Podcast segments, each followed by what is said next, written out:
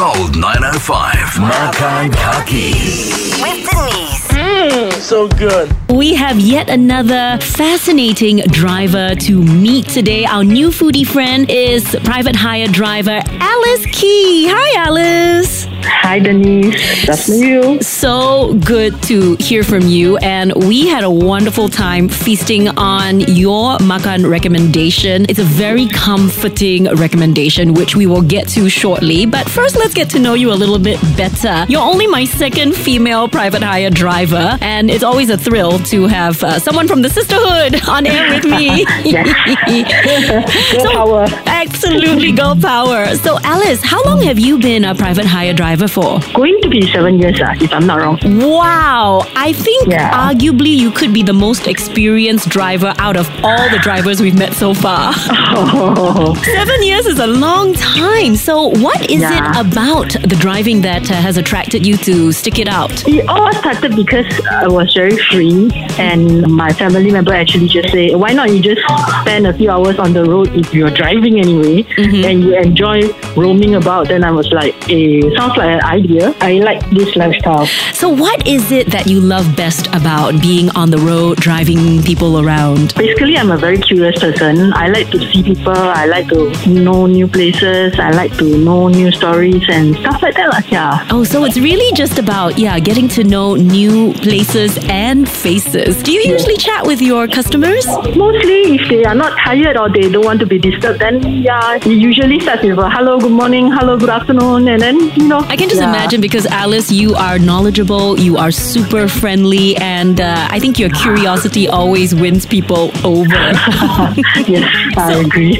How does your regular day driving go, Alice? Recently, I've been more of a morning driver. I start usually about 4.30, 4 o'clock in the AM. What? That's really early. Yes, because I want to get my day done early. So in the afternoon, like maybe 2 to 3 o'clock, I can be free to do whatever I want to do. Well, I guess the early bird catches the worm, or the early driver catches the passengers. no, like every timing there is people who need us. Now, in my chats with all the different drivers so far, I would say that uh, driving is just one of many interests my makankakis have. I was thrilled to find out that you're not just a driver, you're also a student currently, right? What are you studying? Actually, I'm now in Chinese tour guide course. You're studying to be a tour guide. Yes. Wow. Okay, so what is it that motivated you to even take up this course? Well, previously I was always overseas. So when I came back to Singapore like seven years ago, I realized that Singapore is like so familiar yet so unfamiliar. It's And- almost like you came back and suddenly you're also like a tourist in your hometown. yeah, not only that, many riders or tourists came along and then they were like curious and they said, wow, Singapore has this, wow, Singapore has that. As a Singaporean, I'm like also, you know, amazed. And I am really proud of Singapore, really, really proud. So, the best way to show your pride is to share Singapore with those who need to familiarize themselves with our country. yes, there is a lot of places in Singapore that I have never been before. Hmm. But being a Grab driver or a Gojek driver, I actually get to see these new places. And then I also realized that I know so little about Singapore. They, it looks so small, but there is so many hidden gems and hidden places around. Yeah. I see that you're totally playing to your strengths because, as a driver, obviously it goes hand in hand with uh, being a tour guide because you Yeah. know all these, as you say, hidden gems. In fact, as we speak, you already are sort of like a tour guide on wheels, right? When you have uh, new customers in your vehicle. Yes, yes. Do they usually ask you, oh, what's good to eat or where to go? Oh, yes. This is one of the top questions. Especially, you know, Singapore is very famous for our multicultural, so there is a lot of variety. Everybody really enjoy the food, the, the environment, the convenience. Even hawker center now, hawker centers, they have so many fusions, they have so many different other varieties. So I was curious, how come in the end you decided to recommend the dish that you did? Tell me a little bit about, you know, what was your thought process behind recommending ban mian or this homemade noodles? When I first find out about this place was the time whereby I got COVID. Ah. And in fact, I'm very lucky. I got it twice. So definitely on the hunt for some sort of comfort food, huh? yeah, and I actually had very bad throat and I couldn't eat anything. My husband come across this store when he was trying to find something for me. Not oily, but he knows I will love it. Yeah, because you know what? It looks like a very healthy hawker dish, and yet it's so flavorful. Of course, we are talking about China Whampoa homemade noodles, including ba mian, mi hun kueh, uh, yu mian, right? And that's the one Yes. that you recommended. It's very simple. It's just a homemade noodles, which is very my grandmother style, that kind of taste. Okay, so it's got that nostalgic grandma used to make kind of flavor. Correct. And then there is only the simple, you know, minced meat. Then there is the mani cai, whereby you don't get it. I mean, rare lah. Some places still have, but most of the people are using spinach. But this store, he persists on getting mani cai, which is quite difficult to get. Yeah, so let's talk about this. This is very unique because I've never come across it myself personally. So this was a first ah. time for me trying a noodle soup with this mani cai or sayur manis, sweet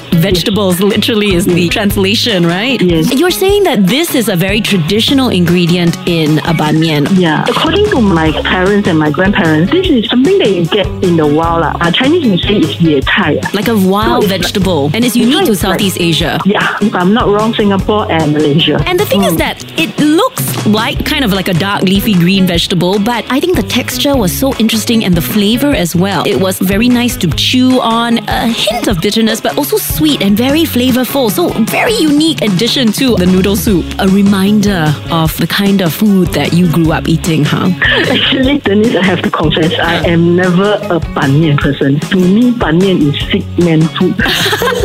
But uh, somehow you decided to recommend it, so it must be very, very good. yes. Oh, I must mention the soup. They only use ikan bilis and soybean. That's all. That's right. But they managed to extract so much flavor just out of the soybeans and the ikan bilis. Right, It's a when super you see the flavorful soup, soup. like so clear, so plain. You didn't expect the wow.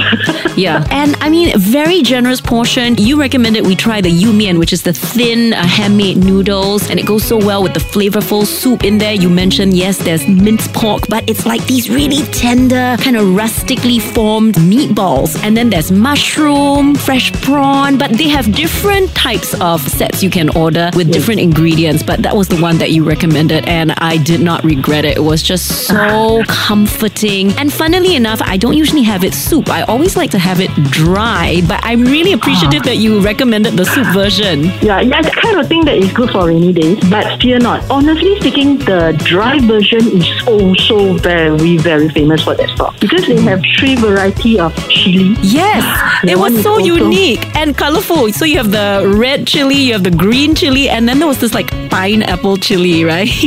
a bit yellowish. Yeah, yeah, yeah. And so that was quite a standout, unique thing. And it's lovely to have it in the dry version, but we were greedy and we were able to just help ourselves. Yes, I do hope you come back and try. It's a comfort food, fresh ingredient, healthy, yet it's addictive and satisfying. I agree. And they have been doing for very long now. I'm so surprised. What is this place called? China Whampoa homemade noodles. It's actually at 0124 91 Whampoa Drive, mm-hmm. which is what we call the Whampoa Day Market. For more delicious details, check out Gold 905's Facebook page, download the podcast on our free meListen app, and watch the video on CNA Lifestyle. Gold 905. Makan Kaki. Because good friends share good food.